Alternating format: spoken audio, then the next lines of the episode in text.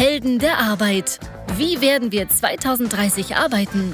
Der Podcast zur Zukunft der Arbeitswelt von Daniel Schaffelt und René Tillmann. du kannst Herzlich es nicht. Willkommen. Ja, natürlich, natürlich. Herzlich willkommen zu einer neuen Folge unseres Podcasts Helden der Arbeit. Jawohl, Heldinnen und Helden der Arbeit, seid gegrüßt. Halli, hallo, hallöchen. Wir haben, äh, was haben wir denn heute? Donnerstag, den 5. November. Und wir haben die erste Woche des neuen Lockdowns, wenn auch sozusagen des Soft-Lockdowns. Fast hinter uns, genau. Wir hoffen, es geht euch gut. Ja, sind wir mal gespannt, ob das der November-Lockdown bleibt oder ob das leider äh, noch verlängert wird. Schauen wir mal, wie sich das alles so entwickelt. Wir hoffen wirklich, es geht euch gut. Wir haben natürlich passend dafür ein Thema oder passend dazu ein, ein Thema. Wie lautet denn unser Thema heute, mein Lieber? Die Frage hat sich auch schon durch unsere Kunden ergeben, weil wir zum Teil halt auch dort schon diese Diskussionen geführt haben.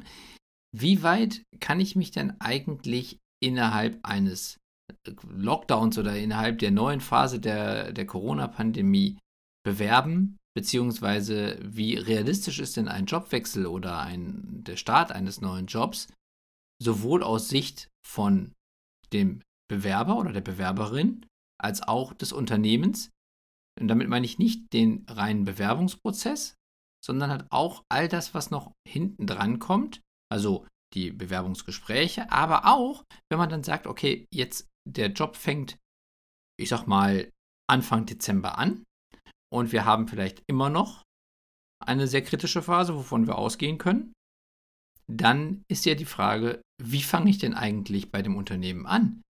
Wenn ich zum Beispiel gar nicht in der Lage bin, jemals in das Gebäude zu kommen und auch nicht zumindest mal einmal meine neuen Kollegen persönlich kennenzulernen, weil selbst wenn ich dahin fahre, sonst niemand da ist und ich einfach meinen Job starten muss, komplett digital. Die Frage ist, geht das? Genau, geht das? Denn wir kriegen es natürlich auch mit im Markt, dass ähm, immer mehr Kunden jetzt auch wieder, also nicht nur Kunden, sondern Unternehmen, auch überlegen, äh, gewisse Positionen, die sie ausschreiben wollten, vielleicht dann doch erst im neuen Jahr auszuschreiben oder, oder verlängert eben nicht zu besetzen. Ja, und da haben wir uns die Frage gestellt und auch diskutiert, ist das überhaupt notwendig?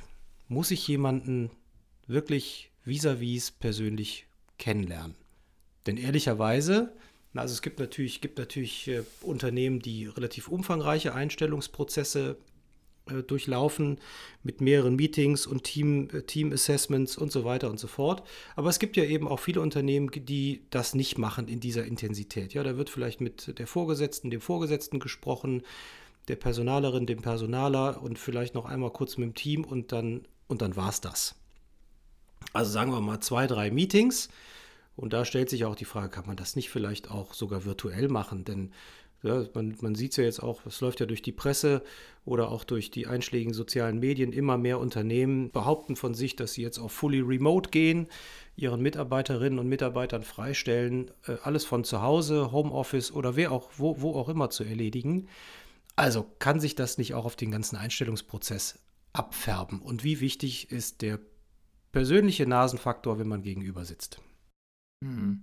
Also ich glaube, erstmal hängt das ein Stück weit ja von der Position ab.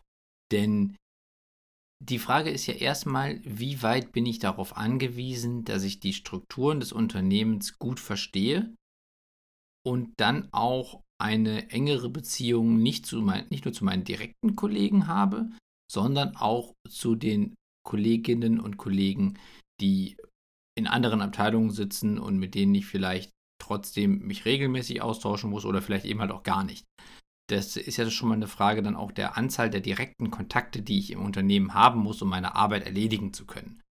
Das ist sicherlich etwas, was zumindest einen Einfluss darauf hat, wie lange zum Beispiel auch diese Onboarding-Phase dauert. Also die Phase, in der man überhaupt erstmal im Unternehmen ankommt und wirklich mhm. sagt am Ende so, jetzt weiß ich nicht nur, was ich tun soll, sondern ich weiß auch, mit wem ich es tun soll und ich weiß auch, wie ich es tun soll, weil die Kollegen, die ich dann kennengelernt habe, mir gesagt haben, pass auf, du musst darauf achten und solche Dinge brauchen wir so und so. Also was auch immer sein mag, also gerade wenn zum Beispiel ich würde mal sagen, so um komplexere interne Prozesse geht. Also sowas wie vielleicht eine Produktentwicklung oder ähm, aber vielleicht auch so, sowas wie ein Vertriebsprozess, wo man halt viele Rücksprachen, also sehr, für sehr individuelle Produkte, wo man sehr viel Rücksprache zu den Entwicklungsabteilungen und zur Buchhaltung und sowas haben muss. Da gibt es ja zum Beispiel grundsätzlich die Möglichkeit, dass man sich sehr intensiv austauschen müsste. Ich denke mal, das ist zumindest ein Faktor, der entscheidend sein könnte, oder? Ja, das ist sicherlich ein Faktor, der entscheidend sein könnte. Vielleicht hat es auch was mit der, mit der Hierarchie zu tun. Also wenn, wenn vielleicht eine Führungsposition zu vergeben ist, dann muss ich ja auch eine Wellenlänge zum Team aufbauen, idealerweise. Ja, ja, das stimmt. Da ist es vielleicht noch mal wichtiger. Allerdings, es geht ja um die Frage, kann ich solche Positionen jetzt überhaupt noch besetzen? Muss ich das verschieben, weil wer weiß, wie lange das jetzt noch dauert? Also wenn wir Pech haben, läuft es den ganzen Winter lang bescheiden und ab April aufwärts geht es vielleicht langsam wieder los, dass, es, dass sich die Situation ein bisschen lockert. So, und dann kommt ein Impfstoff auf den Markt und so weiter und so fort. Aber für die Entwicklung eines Unternehmens ist es ja vielleicht fatal, eine Position drei, vier, fünf, sechs Monate nicht besetzt zu lassen. Das ist ja auch der Tenor, der auch unabhängig von Corona häufig diskutiert wird und auch als, ja. äh, und auch als volkswirtschaftlicher Schaden definiert ist. Ja. Also, welche Möglichkeiten gibt es, jemanden einzustellen, obwohl man sie oder ihn nicht persönlich sehen kann, nicht die Hände schütteln kann, nicht am gleichen Tisch sitzen kann? Wir haben doch jetzt alle die Erfahrung gemacht, also mindestens mal jetzt in dem letzten halben, dreiviertel Jahr, wie gut es über das ganze Thema Zoom, Teams, Skype, Videokonferenzen an sich funktioniert.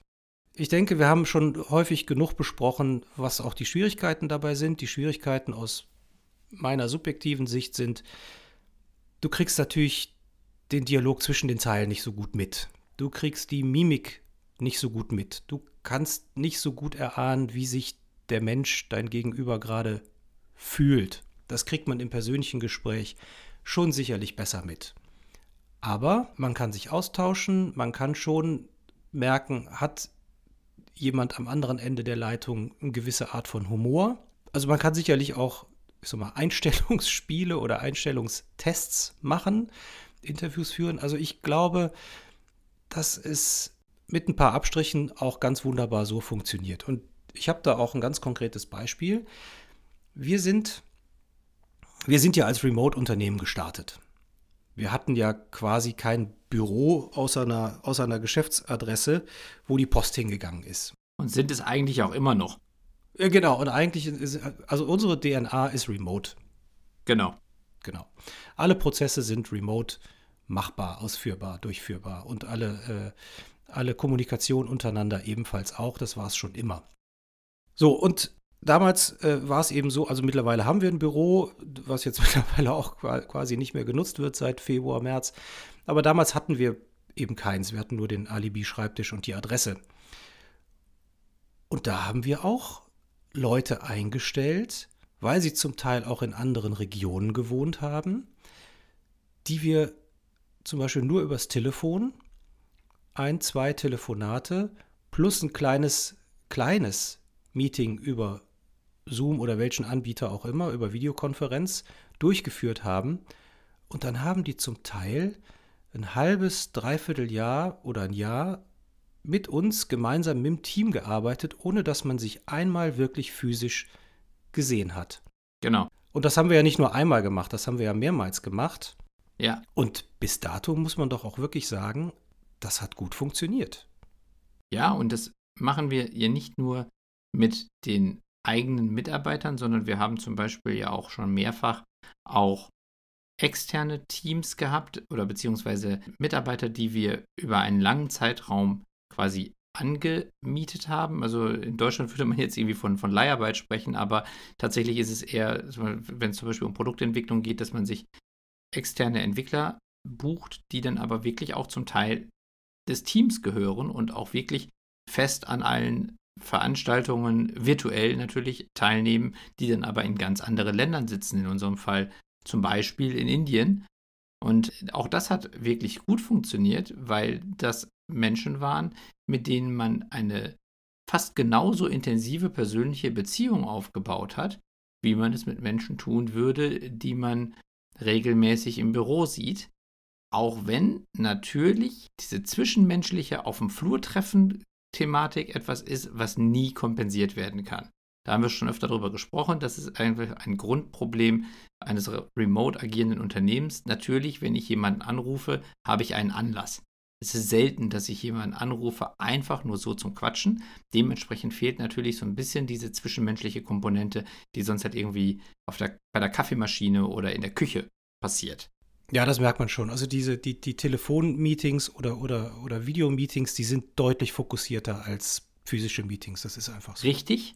Aber es ist natürlich trotzdem die Frage, wie ich solche Meetings aufsetze und ob es dann quasi sofort in Medias Res geht oder ob man einfach erstmal zehn Minuten die Zeit nutzt, um dann aber zum Beispiel mal Smalltalk zu betreiben und auch die Leute besser kennenzulernen und auch ihnen die Chance zu geben, sich untereinander auszutauschen, was dann zwar vielleicht in den ersten zehn Minuten ineffizient ist, wenn man es einfach mal ganz, ganz nüchtern betrachtet, zum, zur quasi reinen Zweckerfüllung des Meetings, aber auf der anderen Seite das dann kompensiert, was dann eben als Smalltalk auf dem Flur eben nicht stattfinden kann, wenn man keinen Flur mehr hat. Und das haben wir zum Beispiel immer auch schon so praktiziert.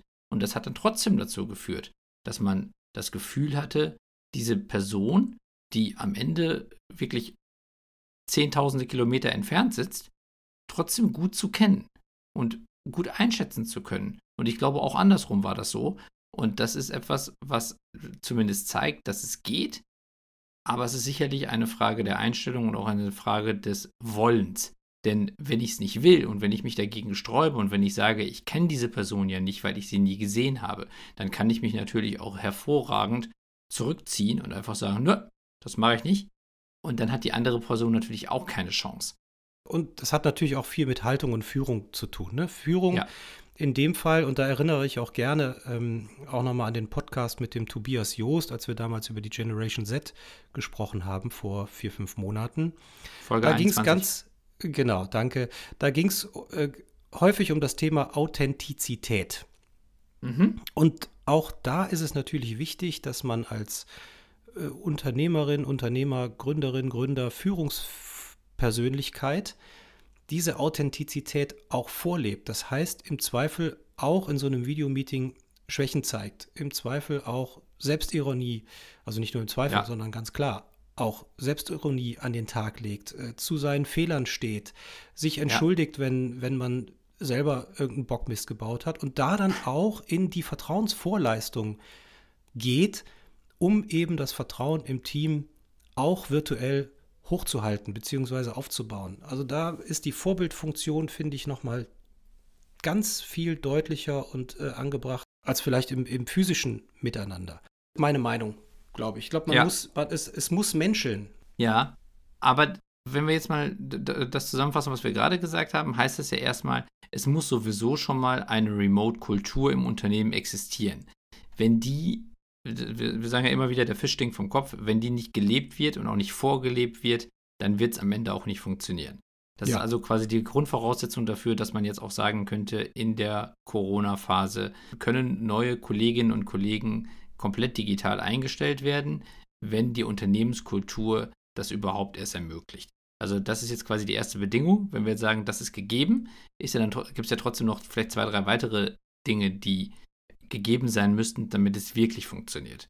Genau, wir können, wir können ja doch mal den, den ganz konkreten Prozess vielleicht durchgehen, wie wir es damals gemacht haben. Ja, genau, lass, lass uns uns vielleicht einfach in der Tat mal an dem, an dem Prozess festmachen, denn den haben wir damals einmal durchgespielt. So, in, in dem konkreten Fall ging es um eine Online-Marketing-Manager-Position. Mhm. Jetzt ein konkretes Beispiel. Das haben wir über HighJob also über unser eigenes Tool haben wir dann erstmal die passenden Kandidaten und Kandidatinnen gesucht mhm. und haben dann auch am Ende mehrere Personen gehabt, die wir kennengelernt haben.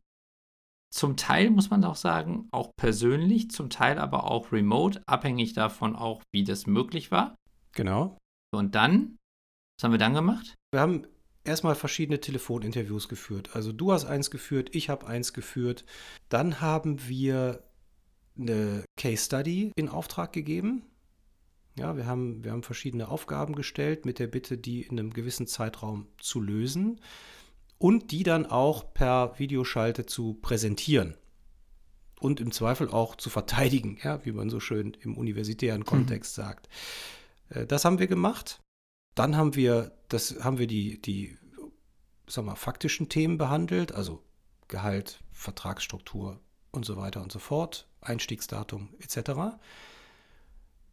Dann gab es ein Onboarding mit dem Team. Und dann kann es losgehen. Und dann kann es losgehen. Genau, also was teilweise noch Sinn machen kann, das ist aber abhängig dann von der Position und auch von der, von der Unternehmensstruktur, dass man halt eben auch schon noch vor der Vertragsunterzeichnung auch das Team mit der neuen Kollegin oder den neuen Kollegen sprechen lässt. Ja, natürlich, aber, aber damals war das ja das Team. ja, ja, genau. Also deswegen sage ich ja, das ist immer abhängig dann auch von der Situation. Genau. Aber ähm, ansonsten äh, macht das natürlich noch Sinn, weil das so ein bisschen dann diesen Probearbeitstag kompensieren kann, den man sonst vielleicht machen könnte, um einfach nochmal ein bisschen besseres Gefühl für diese Person zu bekommen. Also das ist ja auch etwas, was ab und zu praktiziert wird und das könnte man halt darüber dann ein Stück weit kompensieren. Ja. Ansonsten war das eigentlich schon fast der gesamte Prozess und dann ging es halt eben los, dann die Person in das Unternehmen zu holen und natürlich auch mit dem restlichen Team so zusammenzubringen, dass sich alle gegenseitig einschätzen konnten und wussten, was der jeweils andere kann und sich dann auch gegenseitig respektieren und eben gemeinsam an der großen Sache weiterarbeiten. Das ist natürlich etwas, wo auf der einen Seite erstmal die organisatorischen Grundlagen im Unternehmen gegeben sein müssen. Das heißt also, ich muss als neuer Mitarbeiter oder neue Mitarbeiterin Zugriff auf alle wichtigen Informationen haben können. Ich muss in allen wichtigen Gesprächen teilhaben können. Ich muss auch rückwirkend nachvollziehen können, wie es dazu gekommen ist, dass das Unternehmen sich jetzt gerade da befindet, wo es sich befindet. Und ich muss natürlich bei allen zukünftigen Entscheidungen das Mitspracherecht haben, was ich brauche, um am Ende mich halt auch als Teil des Teams und als Teil der, der Unternehmensstruktur fühlen zu können. Das ist aber, genau. sollte man sagen, das ist ja ganz selbstverständlich, aber trotzdem ist das natürlich etwas, wo eine gewisse Vororganisation notwendig ist, damit es dann am Ende auch wirklich funktioniert. Vielleicht noch eine Ergänzung, was wir, wo wir Glück hatten, was uns aber jetzt ehrlicherweise natürlich auch nicht gewundert hat. Als es dann soweit war, dass sich die sämtliche Teammitglieder persönlich kennengelernt haben, hat das ganz wunderbar funktioniert, obwohl wir äh, ein sehr heterogenes Umfeld haben, ne? sowohl was äh, Nationen, Kult und somit natürlich auch kulturelle Hintergründe angeht, äh, religiöse Hintergründe, fachliche Hintergründe, aber eben auch charakter, charakterliche Ausprägungen. Also es, wir haben natürlich extrovertiertere Personen an Bord und wir haben natürlich auch introvertierte Personen an Bord bis hin zu sehr introvertierten Personen. Ja. Und, und da war ich mitunter, also was heißt überrascht, doch mitunter war ich positiv, positiv erstaunt, dass das so gut funktioniert hat oder so gut funktioniert. Ja, funktioniert hat, ja. weil wir im Moment in der Vergangenheit leben, was das physische Aufeinandertreffen angeht. Äh, das haben wir jetzt ja auch schon länger nicht mehr gemacht, leider. Ja, das stimmt. Aber natürlich ist es erfreulich, wenn man dann sieht, dass es funktioniert, aber überraschend ist es eigentlich dann nicht, wenn man bedenkt, dass man im besten Fall ja like-minded people um sich herum sucht. Und das sollte ja auch Ziel des Bewerbungsprozesses sein, dass beide Seiten feststellen, dass man gleich tickt. Das ist ja wie in einer Beziehung auch. Man, man sagt ja immer so gern, Gegensätze ziehen sich an, aber gleich und gleich gesellt sich gern. Und ähm, diese, diese, diese Gegensätze ziehen sich an, ist ja immer nur die erste Attraktivitätsphase und irgendwann dann wird es schwierig. Und am Ende für ein konstruktives Miteinander ist es schon wichtig, dass man Menschen hat, die eine ähnliche intrinsische Motivation haben, die eine ähnliche Vorstellung davon haben, wie die Arbeitswelt aussehen muss, die sie gerade aktiv mitgestalten. Und das sind ja Dinge, wo man im Bewerbungsprozess darauf achten sollte, von beiden Seiten, ob das gegeben ist. Und mhm. wenn das aber dann auch gegeben ist, dann ist es nicht so überraschend, dass es danach dann, dass zumindest alle Grundlagen dafür vorhanden sind, dass es funktioniert im gemeinsamen Miteinander. Dann muss man natürlich immer noch aktiv auch darauf hinarbeiten, dass das auch so bleibt. Aber prinzipiell kann das dann gelingen. Das haben wir ja auch selbst gesehen. Ja, definitiv. Also was ich so beobachte ist, äh, je größer das Unternehmen, desto automatisierter sind diese ganzen Prozesse häufig schon. Ja, klar. Ja, die haben sich da in den letzten, im letzten halben, dreiviertel Jahr doch stark umgestellt. Wir haben ja eine ganze Reihe von Kunden, die, die trotz Soft-Lockdown jetzt weiter rekrutieren und den gesamten Prozess bis über, also genauso wie wir es besprochen haben, eben Interview, Assessment, Onboarding digital machen. Genau. Da hat sich schon eine ganze Menge getan. Genau, aber das ist ja auch ein Teil unserer Philosophie, auch jetzt von HighJob, dass am Ende die Recruiterinnen des Unternehmens ja quasi auch die Onboarding Manager des Unternehmens sind. Im Sinne von, das sind die ersten Personen, die ich als Bewerberin kennenlerne und die mir ja auch helfen, die ersten Schritte im Unternehmen zu tun. Mhm. Dementsprechend ist es wichtig, dass die Recruiterinnen die Zeit dafür haben, genau das zu tun. Denn gerade in einer Phase, in der ich als Bewerberin noch weniger quasi die physische Präsenz des Unternehmens spüre und damit quasi auch irgendwo dieses Zugehörigkeitsgefühl selber aufbauen kann, sondern von Anfang an, vom Anfang der neuen Beschäftigung an permanent in meinen eigenen vier Wänden sitze, umso mehr brauche ich ja zu Anfang diese Betreuung. Deswegen ist es wichtig, dass die Recruiterinnen die Zeit dafür haben, eben diese Betreuung auch leisten zu können. Ja, genau. Aber wenn sie es können, dann spricht nichts dagegen, dass es funktioniert. Absolut. Also wir, wir können nur von positiven Erfahrungen berichten. Ja, vielleicht eine, eine Kleinigkeit noch, die, die du vorhin erwähnt hast, die wir auch nur als Tipp geben können, die nämlich auch erfahrungsgemäß für beide Seiten immer ein gutes Instrument ist, um diese Passgenauigkeit zueinander besser feststellen zu können, ist eine Case Study. Das ist etwas, was wir immer machen, um neue Mitarbeiterinnen besser kennenzulernen und funktioniert so, dass wir uns eine Aufgabe überlegen, die aus der täglichen Arbeit heraus definiert wird, die dann die Person später ausüben würde, aber natürlich mit einem etwas größeren strategischen Fokus dahinter. Mhm. Zum Beispiel jetzt bei dem Beispiel der Online-Marketing-Managerin wäre das zum Beispiel, wir wollen eine neue Marketingform testen. Ich sage jetzt mal zum Beispiel Affiliate Marketing mhm. oder Content Marketing. Würdest du das für sinnvoll halten und wenn ja, wie würdest du vorgehen, um damit zu starten? Das mal so als Beispiel. Und diese Aufgabe bekommt dann jede Bewerberin und bekommt die gleiche Menge an Zeit. Bei uns in der, in der Regel zum Beispiel eine Woche. Nach genau einer Woche muss das Ergebnis abgegeben werden und dann gibt es halt eben den Präsentationstermin, den dann auch durchaus schon die anderen Teamkollegen mit machen können, um halt eben auch die neue Kollegin oder den neuen Kollegen besser kennenzulernen. Und am Ende hat man im besten Fall mehrere hoffentlich gute Case Studies gesehen und gehört, hat danach mit der jeweiligen Person, die das präsentiert hat, diskutiert und festgestellt, auch wie, wie diese Person zu diesen Erkenntnissen gekommen ist, wie sie die Präsentation aufgebaut hat, wie sie die Entscheidungen für sich selber getroffen hat und wie sie die auch verteidigen würde, wie du richtig gesagt hast. Und das gibt am Ende schon mal ein sehr gutes Gefühl, mit welchen Menschen man zu tun hat. Aber es ist auch für den Bewerber bzw. die Bewerberin hilfreich, weil auch die natürlich ein besseres Gefühl dafür bekommen, wer sitzt mir gegenüber, wie gehen die mit mir um, wie stellen die Fragen, wie äußern die Kritik und ist das ein Umfeld, in dem ich mich wohlfühle, wie sind auch die, zum Beispiel, wenn mehrere Leute am Tisch sitzen, mir gegenüber virtuell, wie ist die Gruppendynamik, wie wie sehr lassen die sich ausreden oder, oder wie, wie weit werden auch die Meinungen unterschiedlicher Hierarchien vielleicht respektiert? Und das gibt allen Beteiligten insgesamt ein sehr gutes Gefühl darüber, was man eigentlich von der zukünftigen Zusammenarbeit erwarten kann. Ja, absolut. Genau, und da, und da geht es vielleicht noch nicht mal so sehr um das Ergebnis, denn es ist ja vielleicht auch schwierig, sich in die Situation des Unternehmens äh, so schnell hineinzuversetzen weil die Aufgabe ist ja immer eng mit der Entwicklung des Unternehmens gekoppelt, zumindest war das bei uns immer so. Aber es gibt einfach, genau wie du richtig sagst, einen Einblick, also der Weg ist das Ziel. Wie denkt die Person, genau. wie geht sie an Problemstellungen heran, wie argumentiert sie, ist sie offen für neue Wege, kann sie auch zugeben, dass es vielleicht auch äh, Wissenslücken gibt, wo sie sich aber selber durch Recherche hinarbeit, hingearbeitet hat und so weiter und so fort. Das ist spannend.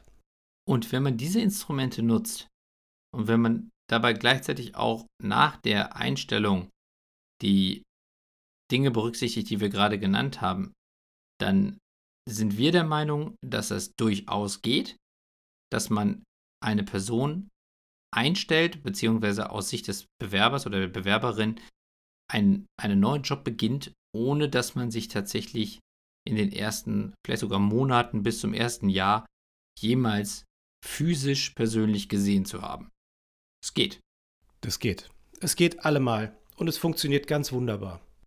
Ja. Aber man muss es wollen. Also am Ende ist es halt immer die Frage, will ich es, lasse ich mich drauf ein? Aber das ist das gleiche wie eben auch Remote-Arbeiten generell. Auch da war ja vorher noch, also bis vor einem halben Jahr, war ja in Deutschland noch der Standpunkt bei den größten Teil des, der, der deutschen Unternehmen, nein, es gibt eine Präsenzpflicht und so Remote, das funktioniert bei uns nicht.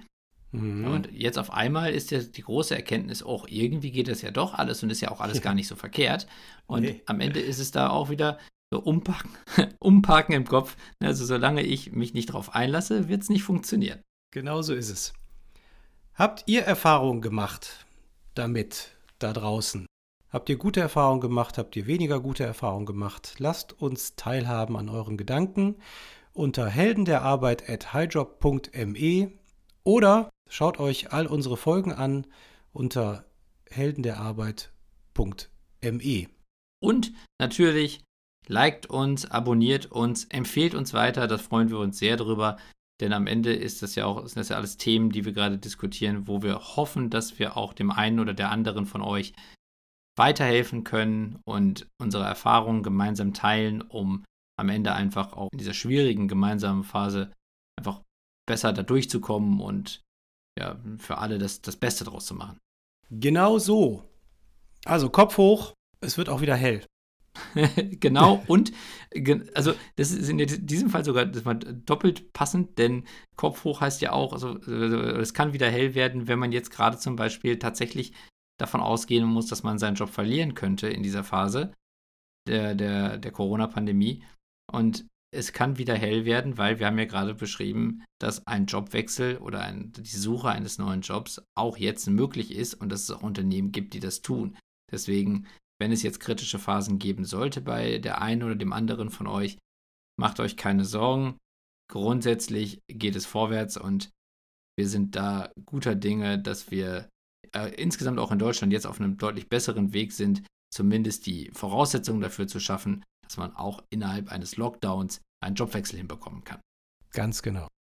Also ihr Lieben, gehabt euch wohl. Bleibt gesund. Bleibt gesund und äh, kommt gut durch die Restwoche. Genau. Wir hören uns nächste Woche wieder, wenn es wieder heißt, Donnerstag ist Helden der Arbeitszeit. Genau. Bis dann. Tschüss. Ciao. Das war eine weitere Episode der Helden der Arbeit von Daniel Schaffelt und René Tillmann. Das hat dir gefallen? Dann abonniere uns jetzt, um keine Folge zu verpassen. Weitere Infos findest du auf www.heldenderarbeit.me. Ach ja, eine Bewertung wäre ein Träumchen.